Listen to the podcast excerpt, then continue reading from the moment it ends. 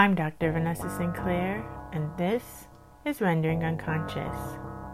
My guest today is Germ Lin, a non binary poet and musician. They're here to speak about their new book, Pressured Speech, by Bottlecap Press. You can visit the publisher's website at bottlecap.press. Germ's poetry is also featured in Rendering Unconscious the book, Rendering Unconscious Psychoanalytic Perspectives, Politics, and Poetry, available from Trapart Books. Visit trapart.net, T R A P A R T.net for details. And a few years ago, Germ and I curated an album called Coven, available from Highbrow Lowlife. Visit Highbrow Lowlife's Bandcamp page, highbrowlowlife.bandcamp.com. You can support the podcast at our Patreon, patreon.com forward slash Vanessa23Carl. Thank you so much to all of our Patreon community. Your support is greatly appreciated. Now, all patrons at our Patreon get access to our Magic Monday posts. Every Monday, Carl and I post about our magical and creative practices.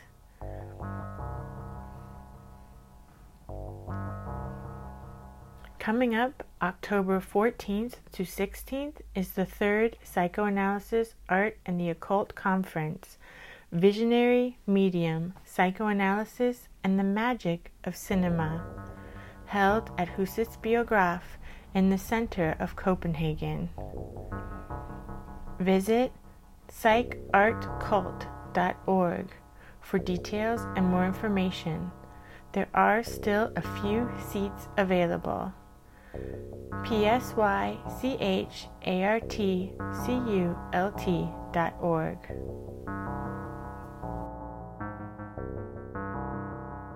It's so nice to have you back. I was just telling you that you were episode eight of Rendering Unconscious podcast. Yep. And that was in like 2016, I want to say. Yeah, I think it was, yeah, 2000. When did I start the podcast? I started in January of 2018, so it must have been 2018. Wow. It was a while. Feels, yeah, it feels like a world away. Like, I think, you know, Trump and obviously COVID, just like so much has transpired. Yeah. and now you have a new book out. Yes, I'm pretty excited about this one. It's not quite it's a chapbook. It's not quite a micro chap. It's kind of a little long, and it's definitely not a full length collection. So I'm saying that it's a zine. Nice. Um, I love zines. I think that they're the most ecological form of publishing. I like that they go from hand to hand. There's a regionalism about them. So um, although this was published by a publisher, Bottle Cap Press, um, it's got a sort of zine feel to it. And I didn't um, I didn't include too much about myself in the the paratext. Like there's no author bio, there's no like, you know, more titles by me. It's just the publisher and the poems. so um I liked that too because just lately I've been trying to kind of steer myself away from like authorship, like author with a capital A. It's still got my name on it that I wrote these, but um it's not like branded as like um you know Germ Lin the author which so I I I honestly feel like it it sounds strange but without the bio, without the link to like a website or something, I feel like this has just like a different life and like a different um uh, just like a different um sense of legacy to me. Like the words themselves speak and survive not so much the you know the personal brand behind it. So it's a little bit different from what i've published before very nice. And what's your process like when you're creating poems? Oh my gosh okay so on episode eight i probably talked a lot about blackout poetry or like my particular erasure method. Um and my process has evolved a lot, but they're kind of like in my writing, there's almost like five distinct phases. I went to school for journalism, so for a while I was publishing, you know, articles, nonfiction, mostly on um, disability and accessibility. Um, that was all published under a dead name and and like decidedly not creative. I loved that kind of writing. I think you would know the art of interviewing is creative, but um yeah, in terms of like developing a voice, like I feel like my voice was kind of absent from from those publications. And then eh, the erasure poetry and to an extent the cut up method that's another distinct phase where it seemed like that was like all i could do like to find my voice like was to just tap into like kind of the unconscious um and it felt like i was doing also a lot of automatic drawing at that time i was feeling very lost you know you know trump's reign um, came out to my parents as trans in 2019. And um, yeah, and basically the whole my time in New York City leading up to coming out as trans at work to my parents, doing the whole coming out moment in the biography, it just felt like a lot of um, a lot of loss, feeling lost, um, confusion, disorientation, um, particularly about myself and my identity and my voice.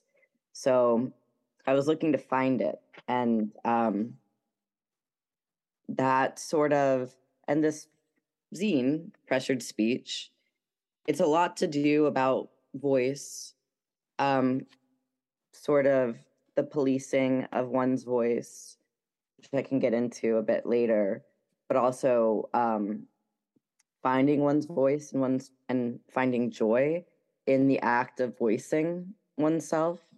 So it's kind of like my ode to ecstatic speech. And there's and this whole it's a small zine, but it does span a lot of time. It spans like almost like 10 years. My oldest poem here I wrote in um I think like 2011, so even more than 10 years ago. And um, so there's some erasure poetry in there because that's a big part of my story. It wasn't until I did that process that I could actually um, make some steps towards having a more authorial voice. And since I really do feel like erasure poetry opened the door for me. And even though I was really, you know, depressed and feeling lost and hopeless, it's something that I could do. And I just started thinking about what I could do. Um, and I wrote haikus for a long time because they're short and sweet. Again, something that felt very accessible to me. Poetry began to feel more accessible. And then um, I wrote some fiction as well, um, which felt like kind of the most like authorship, like, um, and you know, but I've always identified as a poet. Um, so it's nice to have something compendious of my poetry from like 2011 to present. Yeah, absolutely. That's really wonderful. I love your haikus. You would post them on Instagram. Yes, that is my platform of choice for publishing haikus. And yeah, I I like that I, I've produced a lot of them. Like it was almost like a daily practice for a while, or sometimes I'd write a couple a day.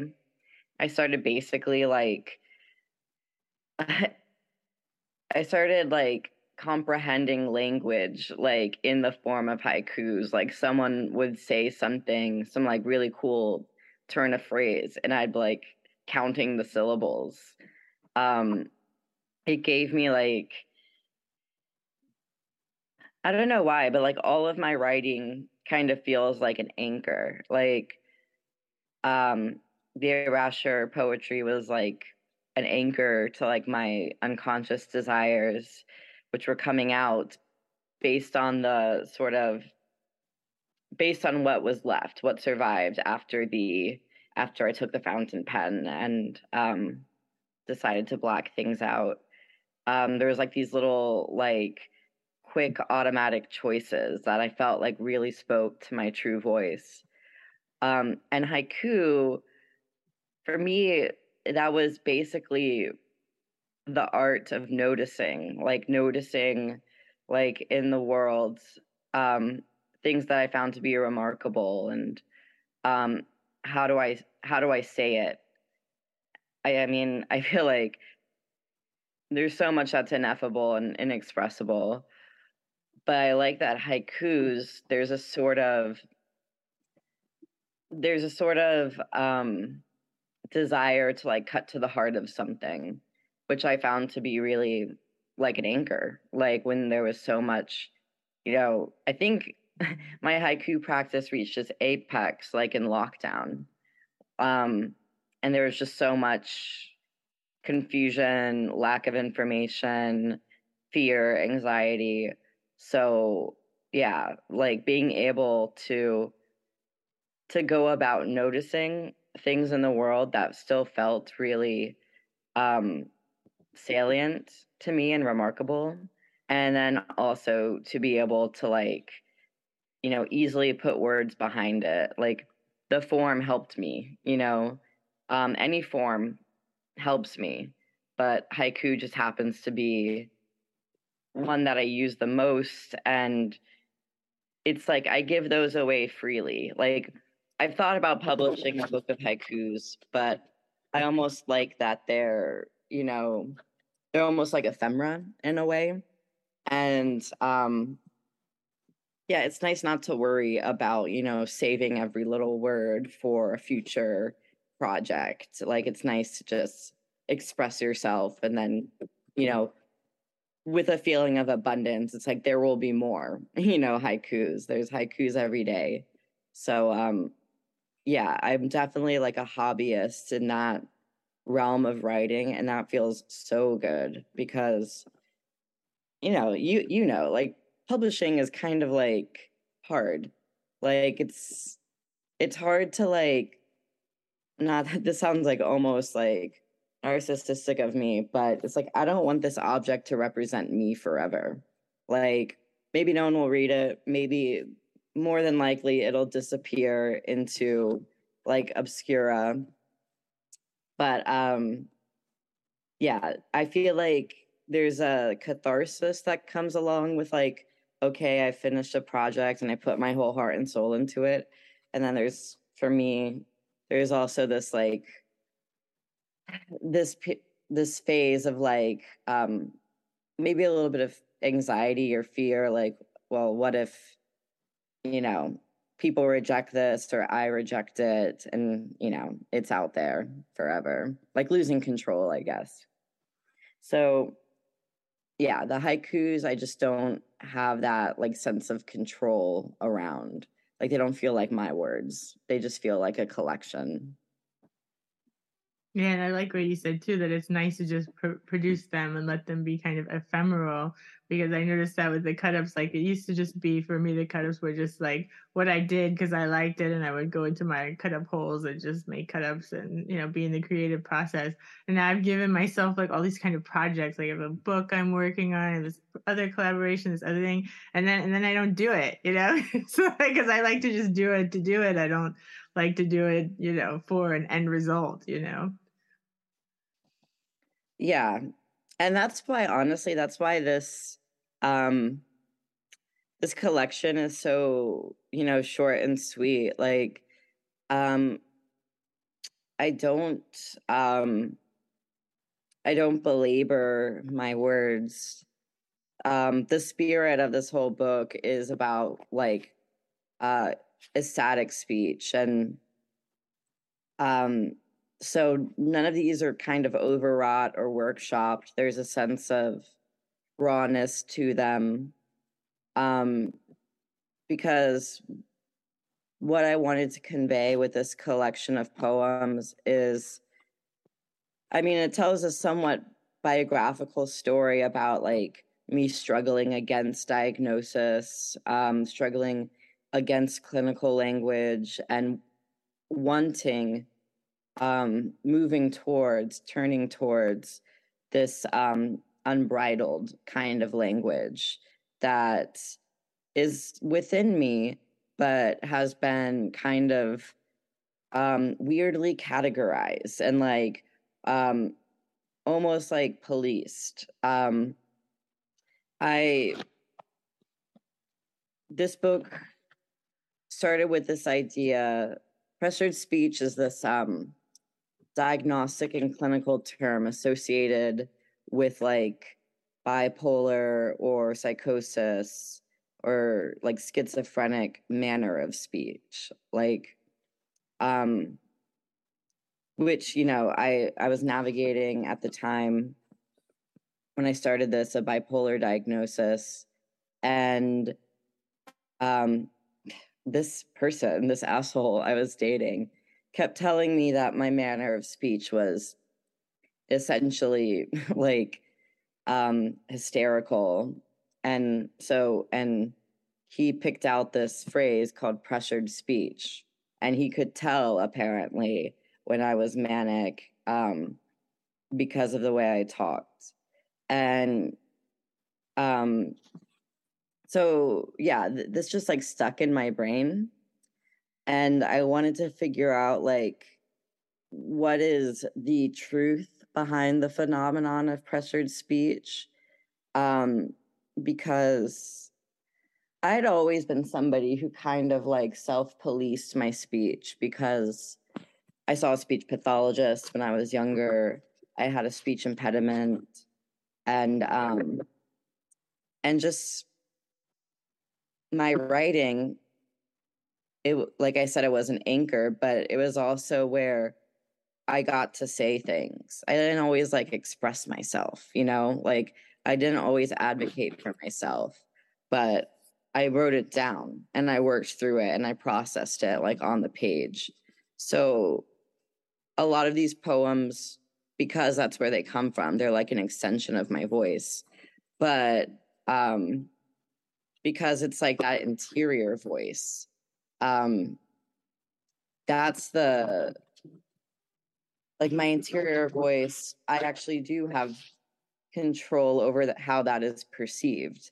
Like and i know that like i'm getting a lot of especially when i was going through the process of getting diagnosed i was getting like a lot of language for my internal um, perception my internal landscape. I was getting it from out there and um and the sort of the sort of trick of diagnosis is do you use this language to help you understand yourself and understand what you're going through? Or does this feel othering and like kind of inauthentic? I feel like at different times in my process i um you know, fully believed in those two polarities. Go figure. Um, but I, I decided that like my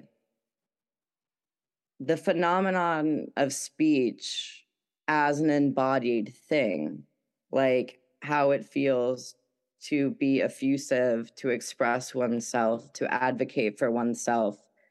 Um, I just feel like there's a lot of magic there. Like for myself, like as a poet, what is the difference in terms of embodiment and lived experience of, say, standing up for oneself versus, um, you know, uh, you know, the the kind of pressured, angry speech that would get one, you know, kind of side eye, especially like in a clinical setting, would get flagged as being, um, you know, other or wrong. Um, so there was that sense of like, like going inward and figuring out where I feel embodied and how I feel embodied in in the way I use my voice especially in the like political sense of having a voice like we all have a voice um and we have a manner of speech but um there's all these different valences. Like um our internal voice is like one valence. And like say if we were kind of explaining the sort of landscape of that internal voice to like a clinician like it it might become fraught that was my experience that i was thinking the wrong way or or talking to myself in a, a negative way negative self-talk um and so you know that felt fraught and kind of like there was like danger within and then there's like so that's a voice that's not actually voiced most of the time. It's just felt.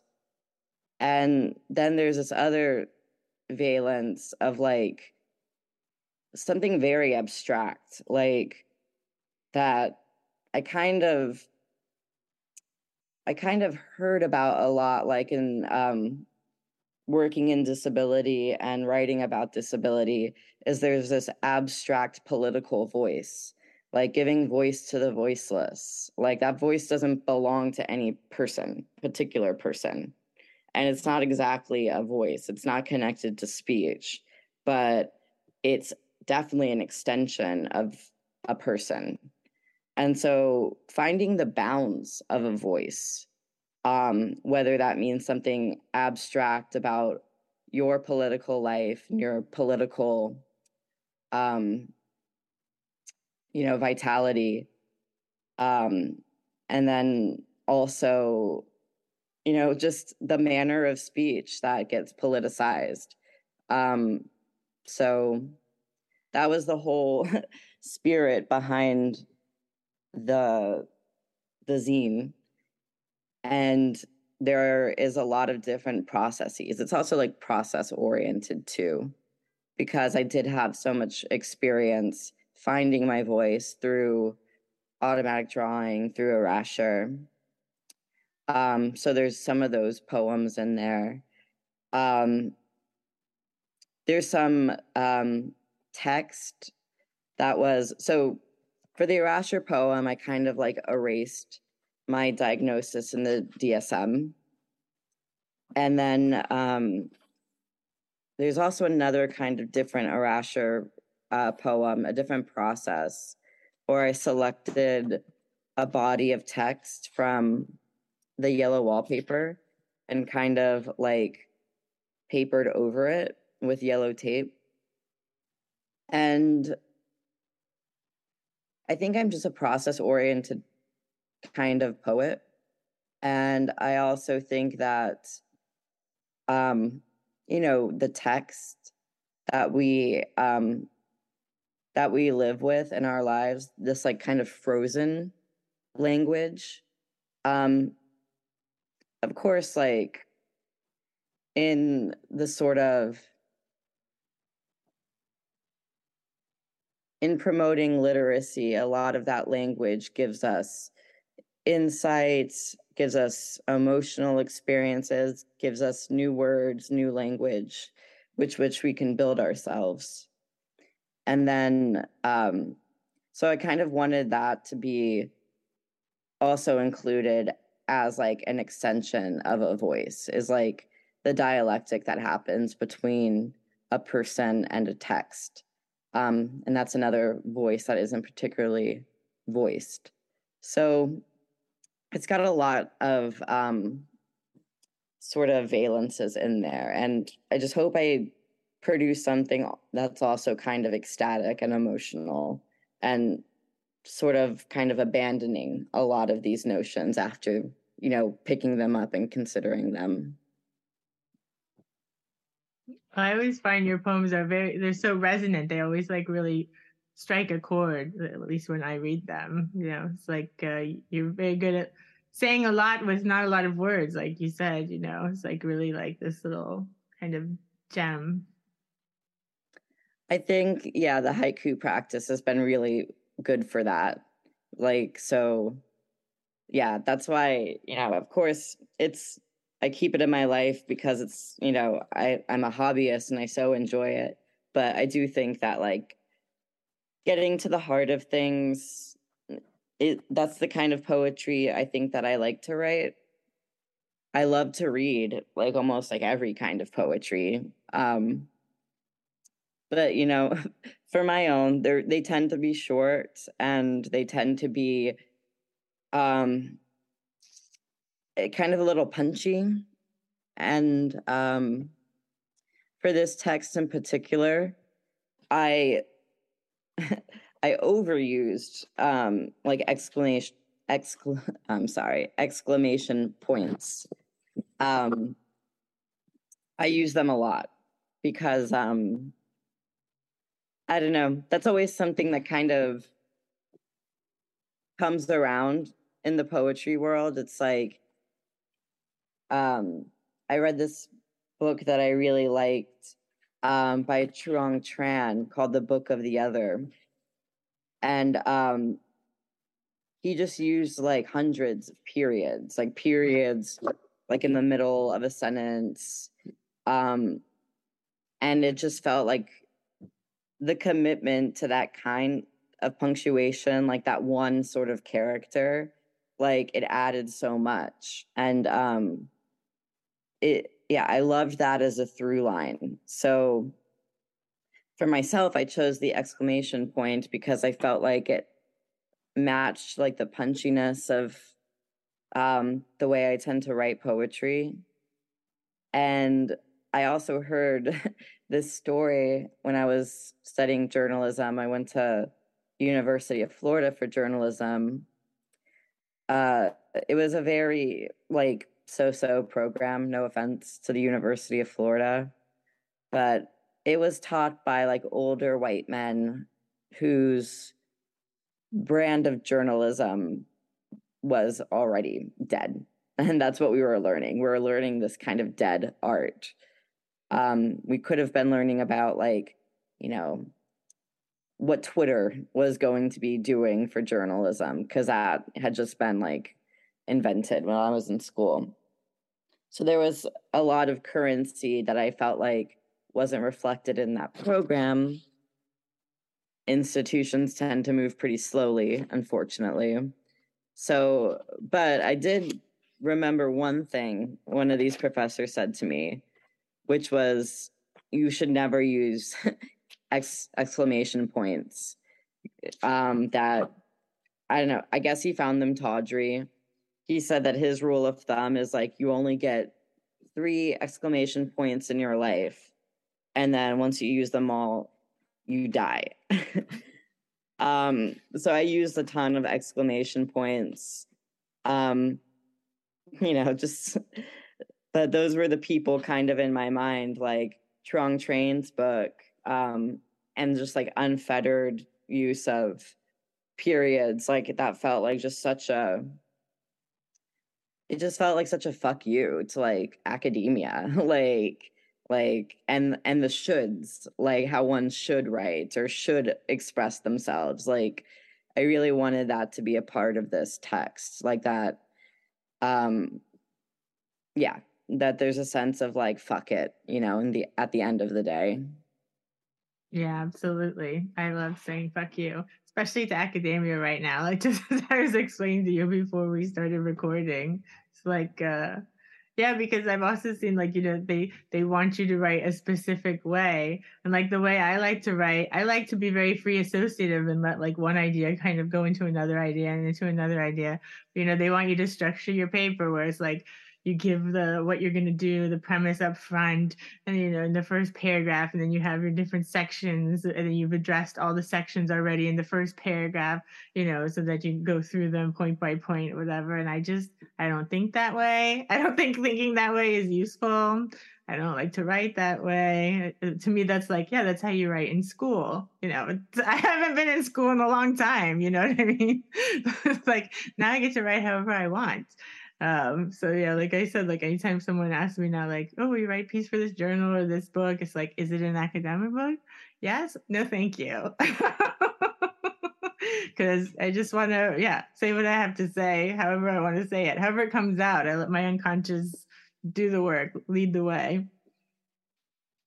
Yeah, honestly, I feel like I'm I'm kind of similar and the I feel like that's where all the resonance is. Like that's sort of this unbridling, you know, like that's how you get to the resonance stuff. Like um that's how you say things that people are thinking but they're not saying and that's what feels so resonant and cathartic for people.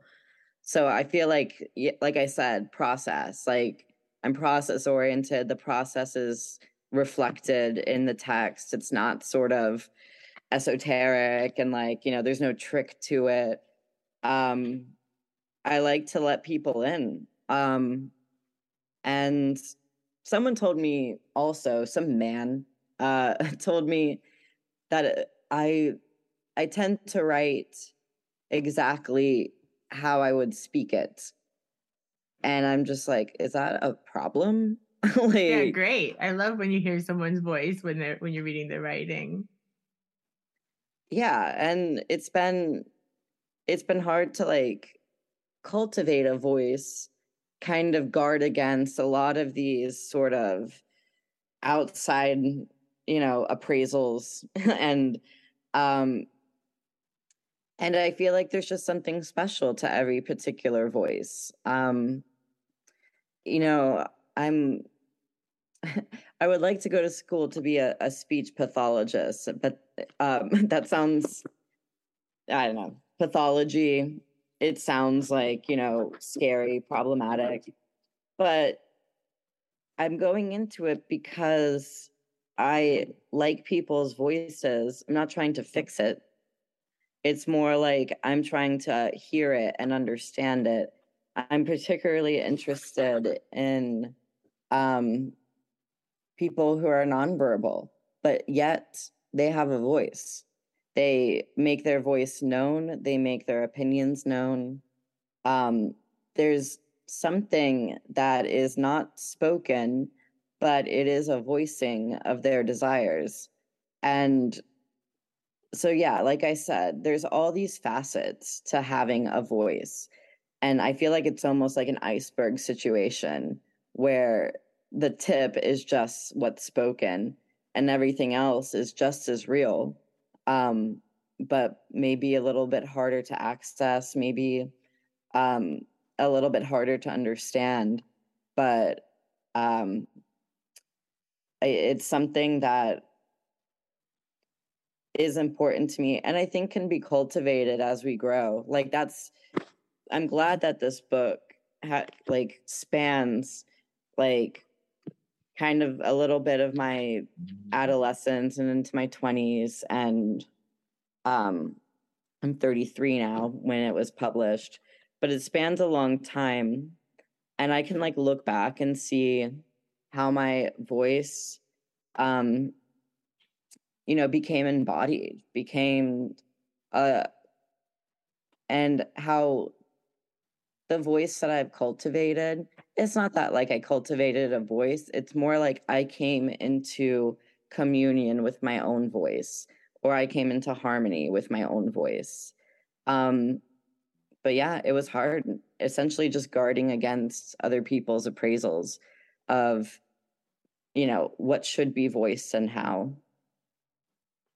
Yeah, and that's what's so frustrating about society. I mean, there's so many things, but this like internalization, like you talked about, of like policing ourselves, you know, it's like uh, society projects all these shoulds, how we're supposed to be onto us. And then you have, of course, these very loud, like white cis hetero men who like regurgitate that at us, and these like authority figure doctors that are usually also historically white cis hetero men to old ones also telling us labeling us you know this is how you are. And because the whole society is kind of set up the same way that their minds are they just point to that as like you know that's correct because see that's how it is but it's like but you guys set it up this way and then you constantly like point at us as say we're hysterical you know point out these things like pressured speech. Oh i know that you're in this episode now because of the way your speech is. Usually it's something they were saying something that they don't want to hear you know?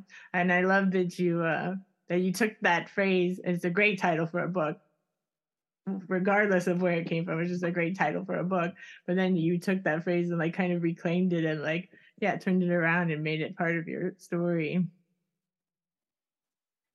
Yeah, thank you. Um it's and it's it's also a big fuck you to that dude who like said that to me. That like and and I don't know, I've been thinking about this this phrase for a long time. It's just been in my head. Like I, I was looking at other sort of, um, you know, other women. I, I identify as gender fluid, I non-binary, trans, but I there's a poem in here, and the line is the older, deeper part of me is made of women, and just um, yeah, just so many like older, deeper experiences, and also um, coming from a family of mostly women. Um, but yeah, my gender is is much more fluid than than just that.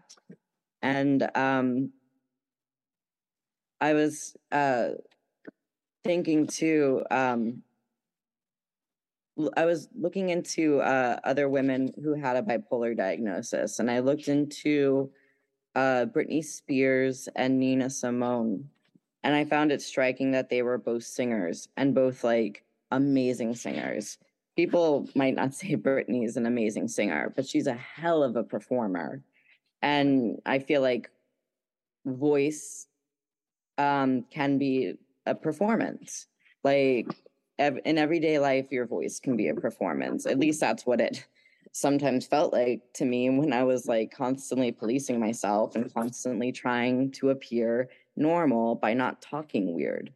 Uh, that's that's been a constant in my life like from when i was a kid and had a speech impediment to when i was navigating that bipolar diagnosis. And now like when i you know geek out about something and i talk effusively about a special interest i try to you know temper that because it's like it's there's just this story throughout my whole life this through line of wanting to sound a certain way. Um but i thought it was i thought it was kind of beautiful that like um and i'm a musician too this sense of like being able to i think that one shouldn't have to temper themselves but we all do um, I wish there was more compassion. And, but there's a big part of this book is like musicality because of what the doors musicality opens for unfettered expression. Like, I think Nina Simone, uh, her voice, I think, was really, I watched the documentary on her. Her voice was really bulldozed by the people around her who are like work, work, work, produce, produce, produce, like make us money. But then we know this other aspect of our voice that is very controlled and is very powerful. And so that's again, it speaks to like the multifaceted nature of a voice. And you know, I've thought like in my own like little psycholinguistical way that I don't know, maybe people who experience this pressured speech phenomenon maybe related to bipolar, maybe not related to bipolar. Like maybe they have a better sense of the musicality of the world, you know, like that they can dip into certain valences and and to certain timbres. Um and yeah, I mean look at, you know, I feel like Britney basically freed herself by putting by being on social media and talking the way she did. Like people were like, "Oh, she seems funny. She seems out of it. You know, um, something's wrong here." And then that generated literally a political voice. But I think that it was just her talking to an audience, and there was, and that power was translated into some action.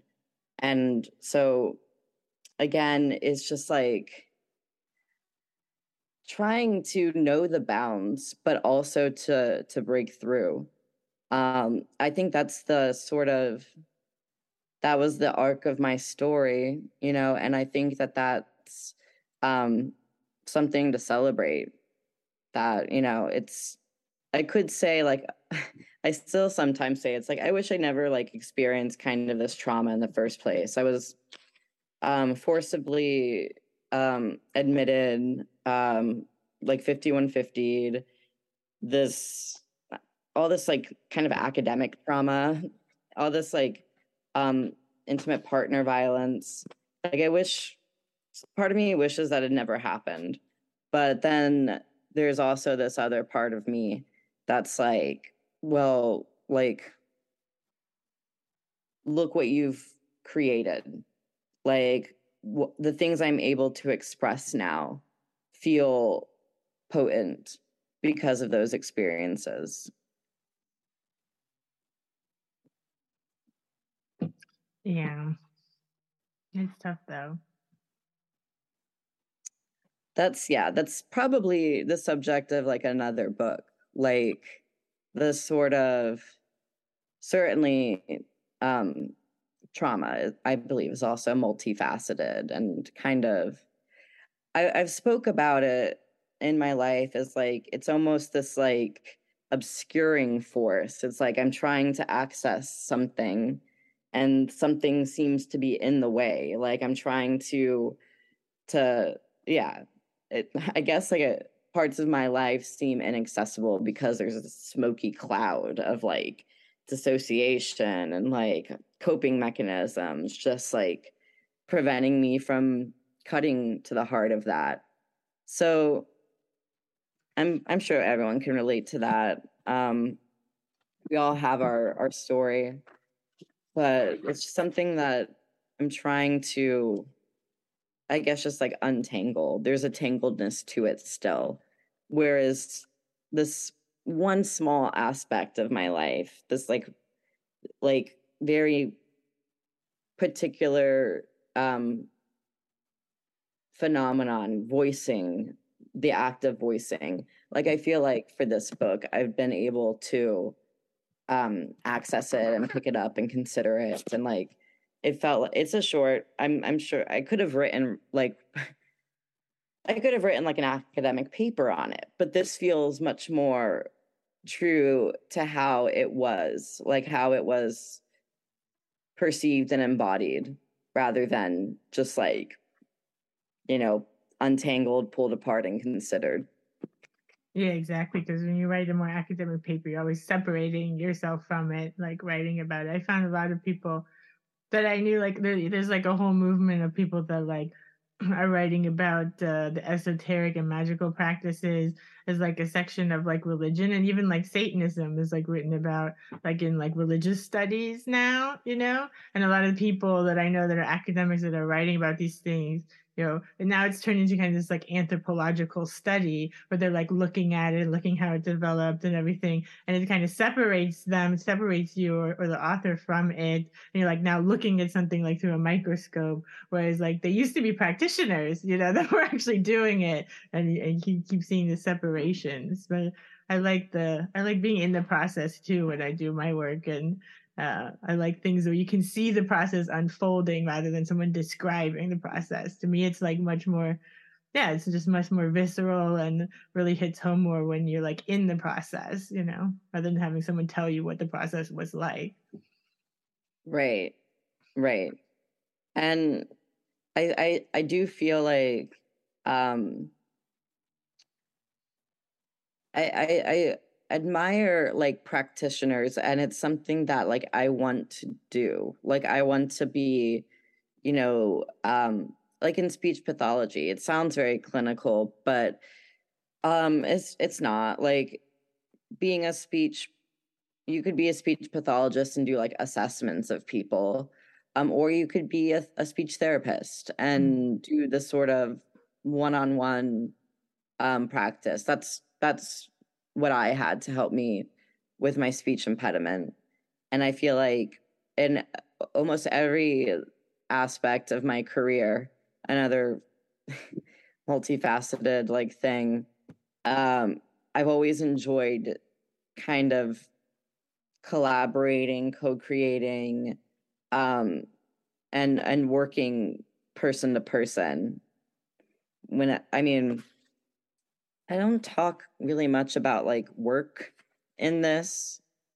That's maybe another book, but like, yeah, I just feel like being um embod like feeling the ways in which your labor is an extension of your body and is an extension of your mind.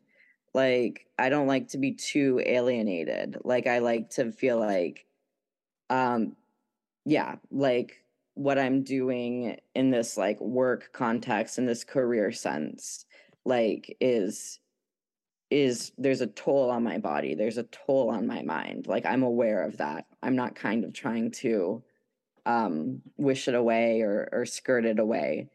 Um i've always been like in fields that were either like manual labor um or um very like like care work. Um and so like yeah the the mind and body being very with me the whole time and not like kind of put away in a box so it doesn't get in the way of my pro- productivity. It's yeah it's another thing that it's kind of just like another thread in my voice is like always wanting to be near the core of my humanity it's beautifully put. I also love that you blacked out the uh the DSM diagnosis. That got me thinking that would be so cathartic for me to like go through my DSM and like black it out or cut it up and just like yeah, tear it apart and put it back together, see what I can make it say or what it says. Yeah, I feel like you should do it. I, yeah, I might have to yeah. now. but it was fun. I I put the um the blacked out. One thing that I wish I did with rendering unconscious and with this book is it would have been nice to like photocopy and include some of the blacked out work mm-hmm. um instead of just typing up what was left so, yeah, I don't know. That would have been nice. I never really have um like the access to like a, a printer, a copier. So, it's I don't know. It's a silly little like barrier, but it is a barrier. And um I also do keep like those those copies for me. Um, the DSM one is in like a frame, and this is what decorates my house. like, is all this like blacked out poetry. So again, like I'm near it, I'm living with it, um, and there's already a, a sort of degree in which like you know once you put something down in a book and you call it a work or a poem or you know uh, your writing there's already a degree in which like um it's like away from you like death of the author like which is um you know, which I which is I accept. That's like acceptable to me, but it's nice that I'm still near the like the sort of catharsis of the work is like all around me. And like this is something that people can read and take what they want out of it. Um and I don't know, maybe it's helpful that it looks more like quote unquote like traditional poetry with like a title and like, you know, the you know, all the familiar like ornamentation of a poem. I don't know. Would you like to read some of the poems for us? Yeah, I can read the um the DSM one. This one was um substance induced psychosis. And that was the that was the diagnosis in the DSM. And all right. So this one's called Subito Forte. There's a lot of musical cues in this, but a subito forte in like a score means like a sudden loudness, which um that was just my experience of psychosis. It was like I am suddenly loud with thoughts and associations and feelings. Um anyway, so it's called Subito Forte. They have explained with an intoxication common persons required to produce heavy, prolonged use, and persecutory delusions following the code, further withdrawal, current severity. There is evidence from history, both one and two, during or soon, such evidence could sufficiently warrant attention. There is an order present, record disorder, before disorder, there is no use. It's amazing. Yeah, I feel like the they is like just sort of those like clinicians, like yeah, they explained with an intoxication, like kind of high on their own, like I don't Bullshit. know. yeah, their, their position, they're they're yeah. in a high up position, and it's like, yeah, common persons required to produce. That's like basically the story of humanity, right? Like so yeah, um let's see. And I can read to you, um, I'll read to you the other erasure one. Um, yeah, this is from the yellow wallpaper. Love, love that short story. Very creepy, even today. Um, it's called Dolce, which means it's Italian for sweet. The color is strangely lurid. There are such pretty rooms to live in. Everlastingness, where the sun is just so sister, mother a kindly wink, so I try. Ordinary people, intense talk of things, not haunted, perhaps romantic. Perhaps she did not know I was in the room. Beautiful. And that's kind of like if you ever have that experience of like you feel like you're saying what you mean, you feel like you're telling somebody what they need to know, but they're not seeing you or they're not listening to you. Um, that's kind of another phenomenon of voice is like um you you can voice yourself but sometimes you're not perceived even when you are voicing yourself. Mm-hmm. that's kind of sad. That's my entire relationship with my mother. Basically it's like how about if i explain it this way? How about if i explain it this way? How about if i explain it this way? It's just like it never lands. It doesn't matter which kind of angle i go. Never lands yeah yeah there's but yeah i don't know i feel like it's um I, I don't know i particularly like the line she did not know i was in the room perhaps she did not know i was in the room which is like I don't know, there's a sort of spookiness like being a ghost. It is a ghost. Well, it is a, a spooky story, the yellow wallpaper, after all. Um, I can do one more. Sure. Okay. Um, it's just gonna be hard to choose. I can. All right. I'll read. I can read you the oldest one.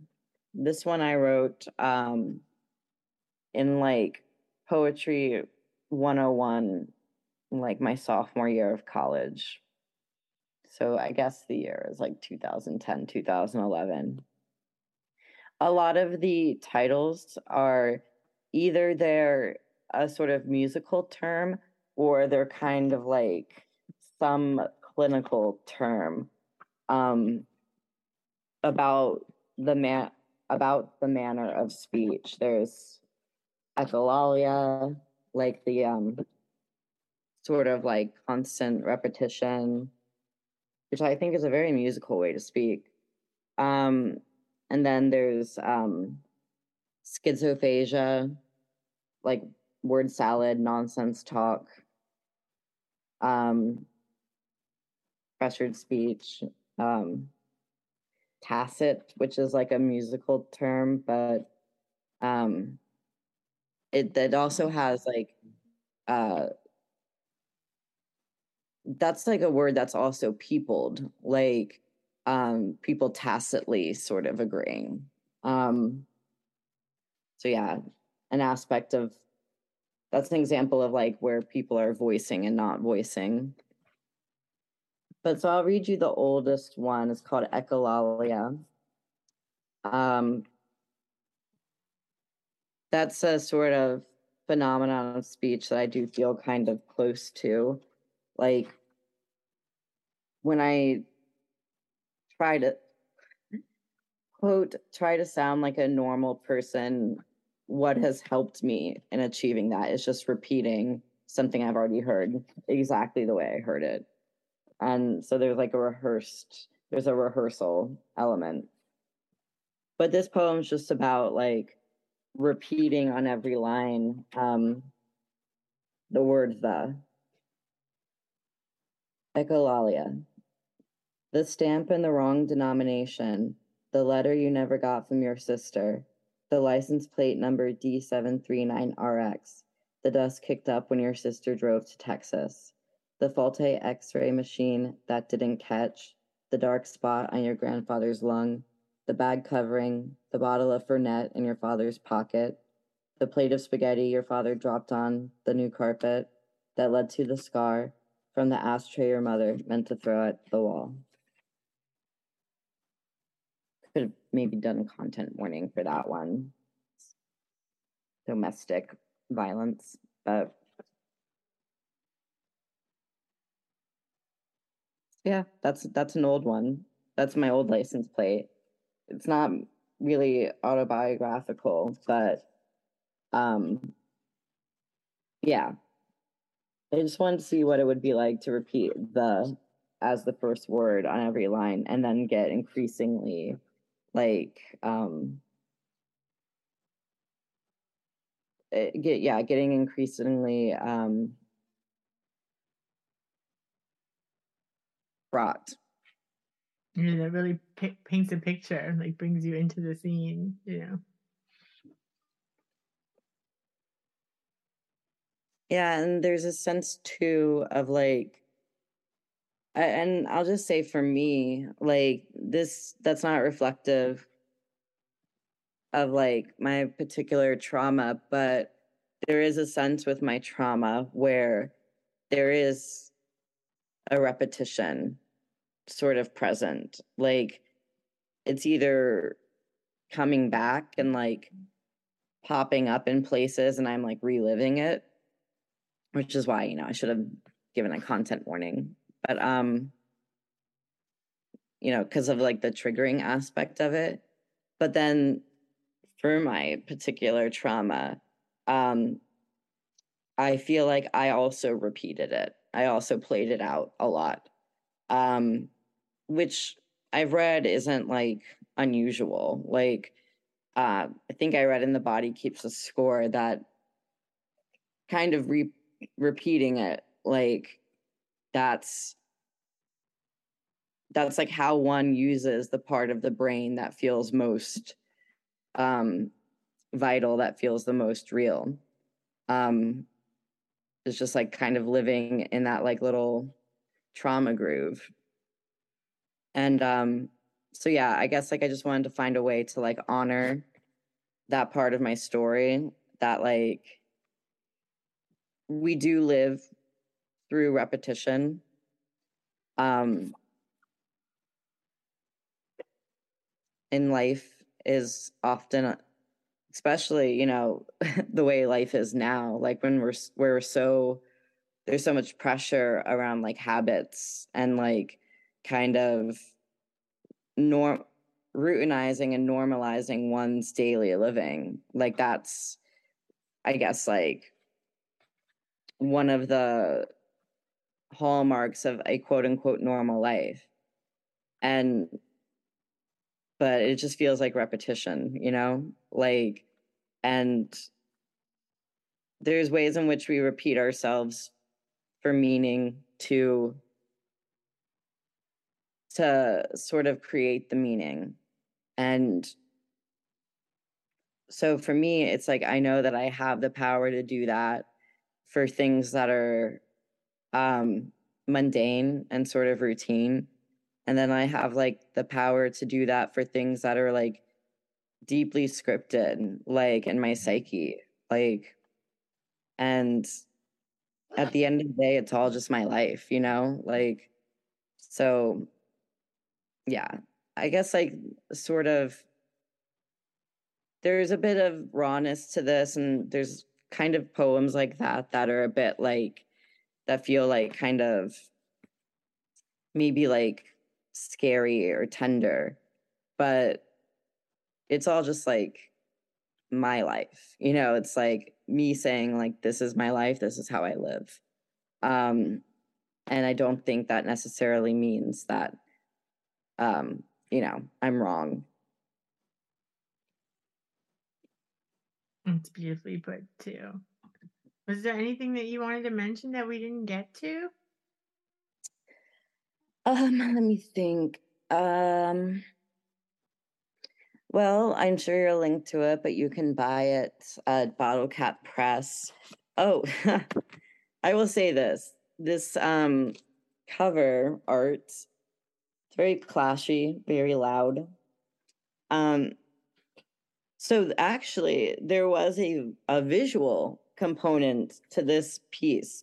Another reason why I called it a zine is because zines are often, you know, they're passed out at shows, they're often connected to an event.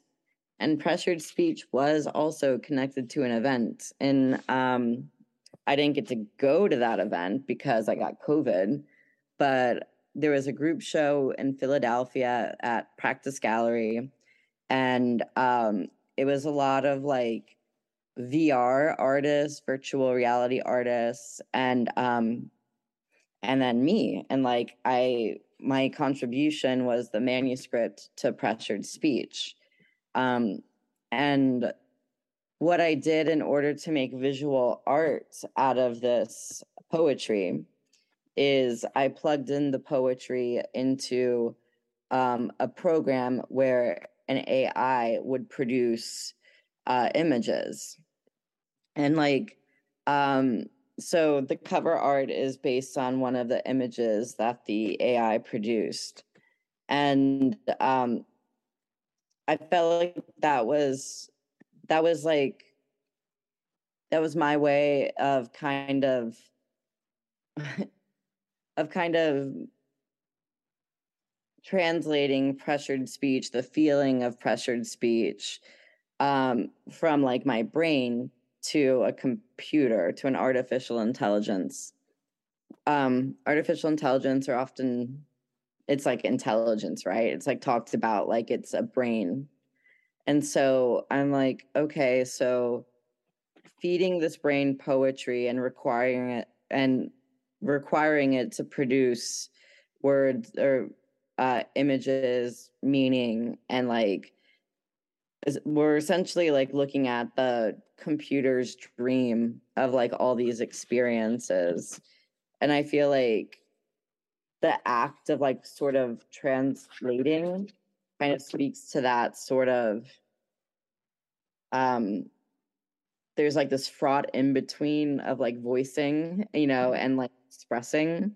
So the computer is like trying to express itself trying to express these words and what it comes out with is something you know messy and like um and and particular and like um and yeah i don't know it just reminded me this like ai program it's like how often we struggle to express ourselves coherently. That like um yeah our it's just a reminder that our voices are not coherent but that doesn't make them less real and um or less powerful. And um so yeah there was this sort of video version of pressured speech. I read like some of the poems over the the um animation the computer did and just like looped it so people could like walk around the gallery and experience it. They still experienced my like disembodied voice from like afar. I was like homesick and covid with covid. Um and like yeah these images were um it it was just like an exercise in translation. Like when we translate our ideas into like another form or like another mode of expression like we get something like kind of unexpected.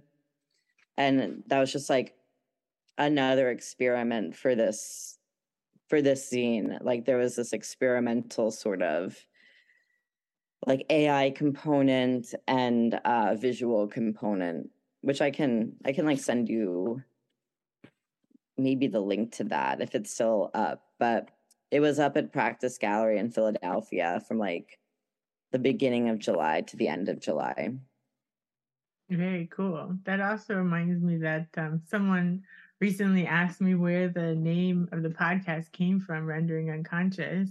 And it was it was an event that I did in New York on automatic poetry, like this kind of blackout automatic free associative poetry, and you were part of that too. Yeah. Yeah. That was cool. I'm glad I like that the podcast name started with a, a poetry event. that says a lot about it. yeah.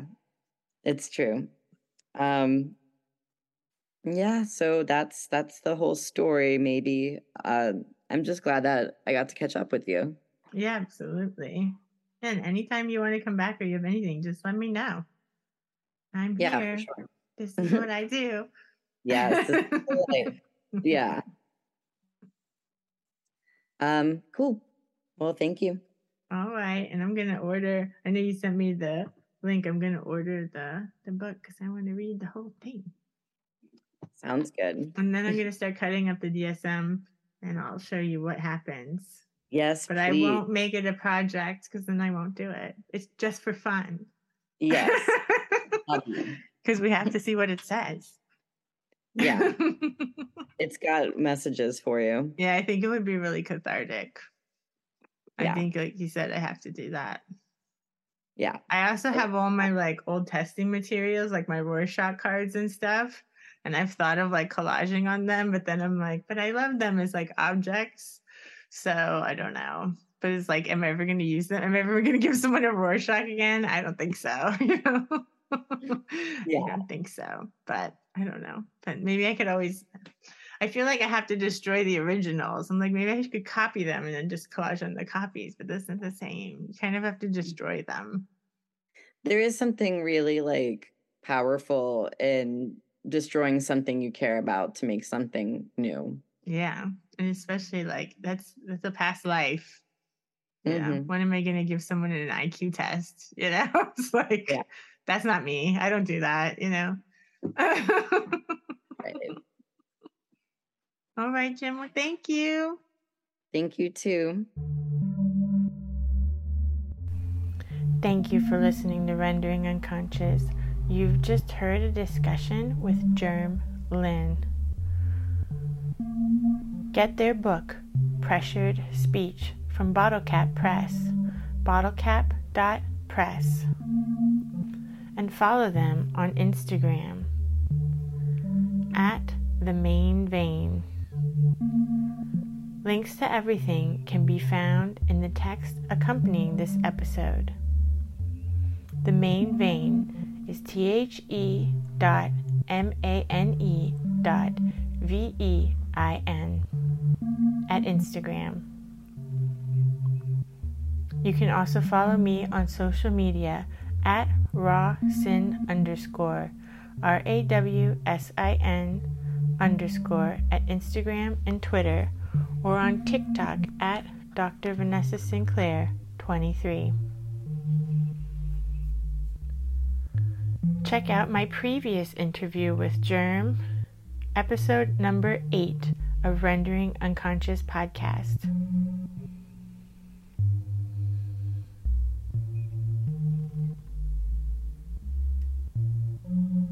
Song from the album Coven curated by Germ and myself.